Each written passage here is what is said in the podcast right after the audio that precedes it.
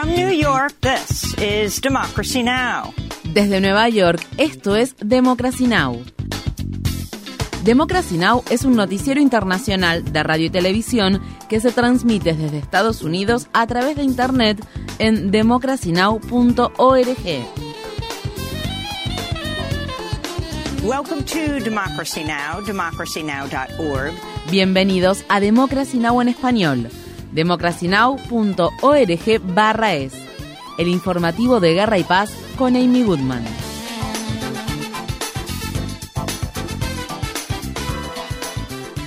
Israel continúa lanzando mortíferos ataques a lo largo de la franja de Gaza, donde se han informado un gran número de víctimas fatales en zonas densamente pobladas, incluidos los campamentos de refugiados de Yabalia y Nuseirat. A medida que el número de muertos en Gaza se aproxima a los 19.000, un nuevo informe de la organización Human Rights Watch acusa al gobierno de Israel de utilizar el hambre como arma de guerra, lo que constituye un crimen de guerra. La organización informa, las Fuerzas Armadas israelíes están bloqueando deliberadamente el suministro de agua, alimentos y combustible, al tiempo que impiden de manera intencional la asistencia humanitaria. Las Fuerzas Armadas israelíes aparentemente han arrasado zonas agrícolas y están privando a la población civil de los suministros que son indispensables para su supervivencia. El informe condenatorio se publica al tiempo que este fin de semana se abrió el cruce fronterizo de Karim Abu Salem o Kerem Shalom, que conecta Israel con Gaza. Sin embargo, hasta la mañana de este lunes solo se había permitido el ingreso de 24 camiones cargados con suministros médicos y combustible a través de dicho cruce. Los camiones que ingresan a la franja deben pasar por un control de seguridad israelí, lo que definitivamente retrasa el ingreso de la ayuda humanitaria que solía ingresar con mucha más libertad por el cruce de Rafah que hace frontera con Egipto. El Papa Francisco ha condenado el terrorismo de Israel después de que dos mujeres cristianas, una mujer de edad avanzada y su hija adulta, murieran en una iglesia católica de la ciudad de Gaza a causa de los disparos efectuados por un soldado israelí. La hija murió cuando intentaba salvar a su madre. Varias familias cristianas que se vieron obligadas a abandonar sus hogares se han refugiado en la parroquia latina de la Sagrada Familia, la cual se encuentra ubicada en la ciudad de Gaza y ha sido objeto de intensos bombardeos israelíes durante el fin de semana. Israel continúa atacando hospitales a lo largo de la franja de Gaza. El domingo, una niña de 13 años murió y varias personas resultaron heridas cuando las Fuerzas Armadas israelíes bombardearon el edificio de maternidad del complejo médico Nasser en Han Yunis. Asimismo, existen informes de que se están produciendo disparos continuos en el hospital Al-Shifa de la ciudad de Gaza. Un equipo de la Organización Mundial de la Salud que pudo entregar el sábado un número limitado de suministros de asistencia al hospital Al-Shifa describió su sala de emergencias como un baño de sangre.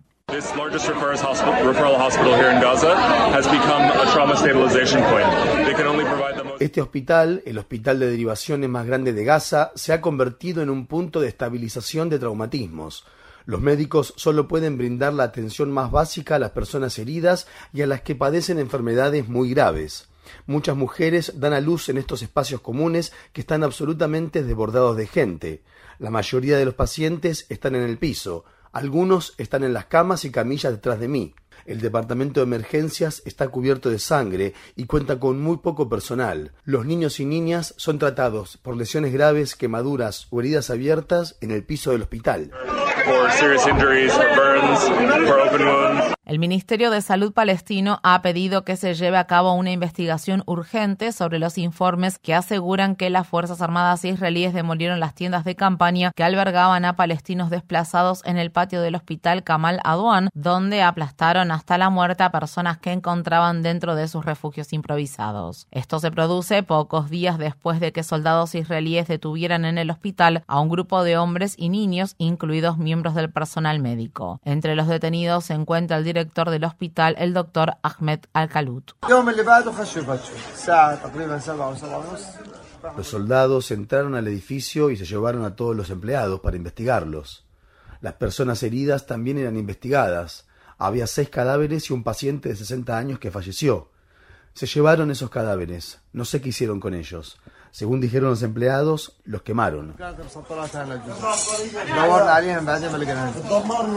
La cadena Al Jazeera está presentando una demanda ante la Corte Penal Internacional por la muerte del reportero gráfico Samer Abu Daka, quien falleció el viernes tras haberse desangrado durante más de cinco horas debido a las heridas causadas por un ataque israelí con drones. Abu Daka fue herido mientras cubría las secuelas que los ataques israelíes habían dejado en una escuela de la ONU de Han Yunis, donde se refugian personas que se vieron obligadas a abandonar sus hogares. Según se informa, las Fuerzas Armadas israelíes impidieron que los equipos de rescate llegaran a asistir a Abu Dhaka y en un momento dado dispararon contra una ambulancia. El jefe de la oficina de Al Jazeera en Gaza, Wael al-Dadu, quien en octubre perdió a 12 miembros de su familia en un ataque aéreo israelí, entre ellos su esposa, hijo, hija y nieto, también resultó herido en dicho ataque. Por otra parte, el sábado un francotirador israelí le disparó en el muslo al periodista palestino Mohamed Baluja, que llevaba puesto un casco y un chaleco con la palabra prensa escrita al momento del ataque. Los informes que Baluya habría brindado sobre la muerte de bebés prematuros en la unidad de cuidados intensivos neonatales del sitiado Hospital Infantil Asnasb de Gaza habían tenido repercusión internacional. En la zona ocupada por Israel de Jerusalén Oriental, el reportero gráfico de la agencia de prensa turca Anadolu, Mustafa Al-Karuf, fue hospitalizado el viernes tras ser fuertemente golpeado por agentes de policía israelíes. Al-Karuf estaba sacando fotos frente a la mezquita de Al-Aqsa cuando los policías lo apuntaron con sus armas, lo arrojaron al suelo y comenzaron a golpearlo y patearlo. Las cámaras de la cadena de noticias CNN captaron el ataque en vivo. Visite democracynow.org barra es para obtener más información sobre los ataques israelíes a periodistas. El ejército de Israel afirma estar investigando el motivo por el cual sus soldados mataron a disparos el viernes en la ciudad de Gaza a tres rehenes israelíes que se estaban acercando a ellos pidiéndoles ayuda. Un funcionario militar israelí dijo el domingo que los tres hombres tenían el torso desnudo y uno de ellos estaba ondeando una bandera blanca cuando los soldados abrieron fuego contra ellos en violación de las normas de combate del ejército israelí. En un edificio cercano al lugar donde se produjo la muerte de los tres hombres se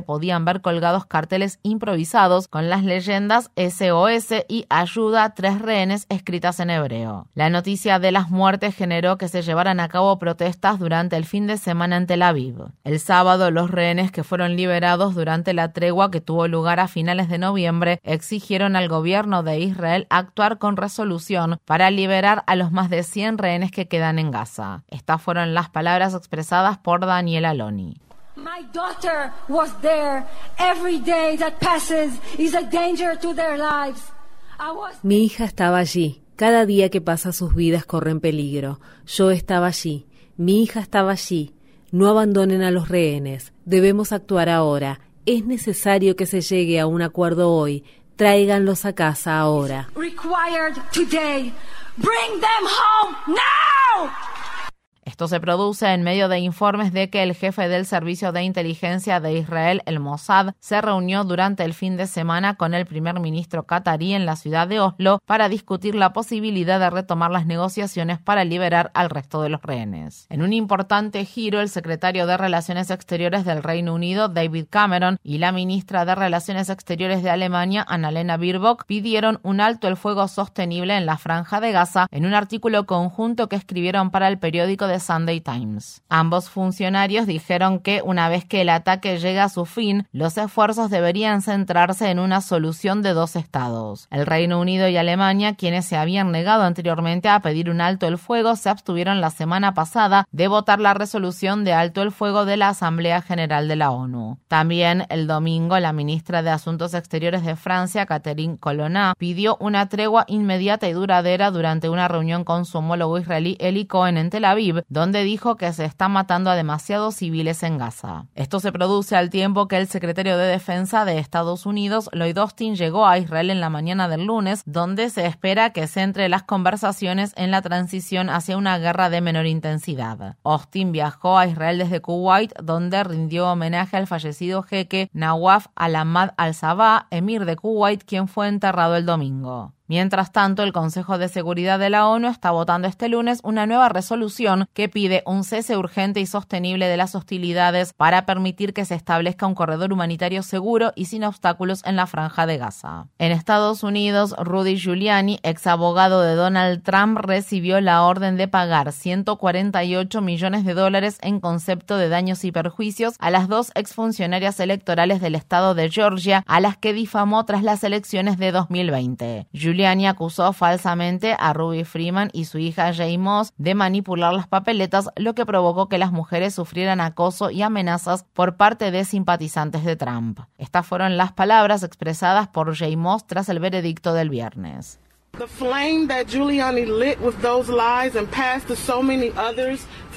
La llama que Giuliani encendió con esas mentiras y que transmitió a tantos otros para mantenerla encendida cambió todos los aspectos de nuestras vidas, nuestros hogares, nuestra familia, nuestro trabajo, nuestra sensación de seguridad y nuestra salud mental, y aún estamos trabajando para reconstruir nuestras vidas. No está claro si Giuliani podrá reunir el dinero ni cuánto acabarían recibiendo las dos mujeres. Por su parte, Giuliani ha prometido apelar el fallo.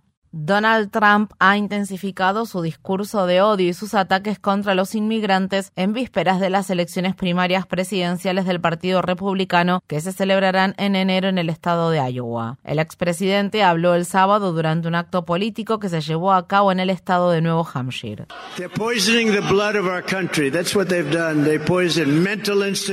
Los inmigrantes están envenenando la sangre de nuestro país. Eso es lo que han hecho. Nos han envenenado personas de instituciones psiquiátricas y prisiones de todo el mundo, no solo de Sudamérica, no solo de los tres o cuatro países que pensamos, sino de todo el mundo, están viniendo a nuestro país, de África y Asia.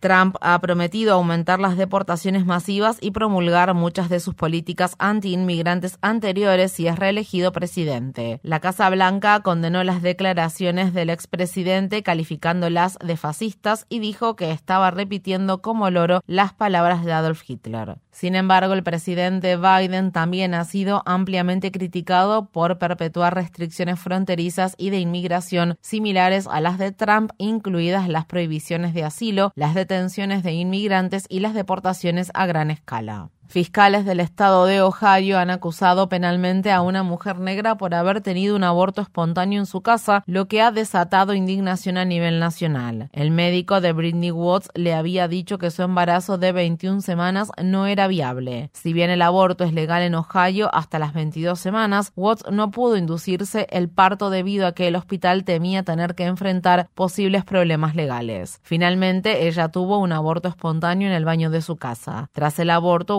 se enfermó y fue atendida en el hospital donde una enfermera llamó a la policía después de que ella le dijera que tuvo que deshacerse del contenido de su aborto espontáneo. Britney Watts, que seguía enferma y lamentando la pérdida de su embarazo, fue interrogada por un agente de policía en su habitación del hospital. Dos semanas después, las autoridades de Ohio acusaron a Watts del delito de abuso de cadáver, lo que podría conllevar una condena de un año de prisión. El presidente serbio Aleksandar Vučić se ha proclamado proclamado vencedor después de que, según las proyecciones de las elecciones anticipadas del domingo, su partido populista de derecha está camino a obtener la mayoría absoluta en el Parlamento del país. Los candidatos de la oposición acusaron al partido gobernante de Vučić de haber manipulado los votos e intimidado a los votantes y dijeron que presentarán denuncias oficiales ante la Comisión Electoral de Serbia. En Argentina, activistas en defensa de los derechos humanos advierten sobre las amenazantes medidas que el gobierno del presidente de extrema derecha Javier Milei implementará para reprimir las protestas que se anticipa se realicen en oposición a las reformas económicas que fueron puestas en marcha y a la drástica devaluación de la moneda argentina. El plan de represión apunta al bloqueo de las carreteras y autopistas principales al tiempo que la ministra de Seguridad de Milei dijo la semana pasada que los manifestantes serían identificados con el uso de filmaciones y otros medios digitales o manuales. La medida fue criticada por líderes de toda América Latina estas fueron las palabras expresadas por el presidente de México, Andrés Manuel López Obrador. No caigan en ninguna provocación que es eficaz políticamente la no violencia, la resistencia civil pacífica. No hay que exponerse, hay que evadir el acoso, pero eso no significa no protestar. Los votantes chilenos han rechazado un nuevo borrador de la Constitución. Este segundo borrador había sido propuesto por un grupo de legisladores conservadores para reemplazar la Carta Magna actual, la cual fue promulgada durante la dictadura de Augusto Pinochet. La votación del domingo se produjo más de un año después de que el pueblo chileno rechazara un borrador constitucional que había sido elaborado por los sectores progresistas del país. En dicho borrador se otorgaban más derechos a los pueblos indígenas, se garantizaba el acceso al aborto y se abordaba la crisis generada por el cambio climático. Por su parte, la propuesta conservadora podría haber restringido aún más los derechos reproductivos. El presidente chileno Gabriel Boric dijo el domingo que su gobierno no intentará cambiar la constitución por tercera vez. El proceso constituyente estaba destinado a traer esperanza y finalmente ha generado frustración y hasta hastío en una parte relevante de la ciudadanía y eso no podemos ignorarlo. La política es tal debe y es indispensable que este resultado produzca un efecto inmediato. Enfocar el trabajo de todas y todos en producir los acuerdos y soluciones que Chile necesita en materia social, económica y de seguridad sin más demoras ni excusas. Infórmate bien visita nuestra página web democracynow.org/es. Síguenos por las redes sociales de Facebook, Twitter, YouTube y SoundCloud por Democracy Now! es.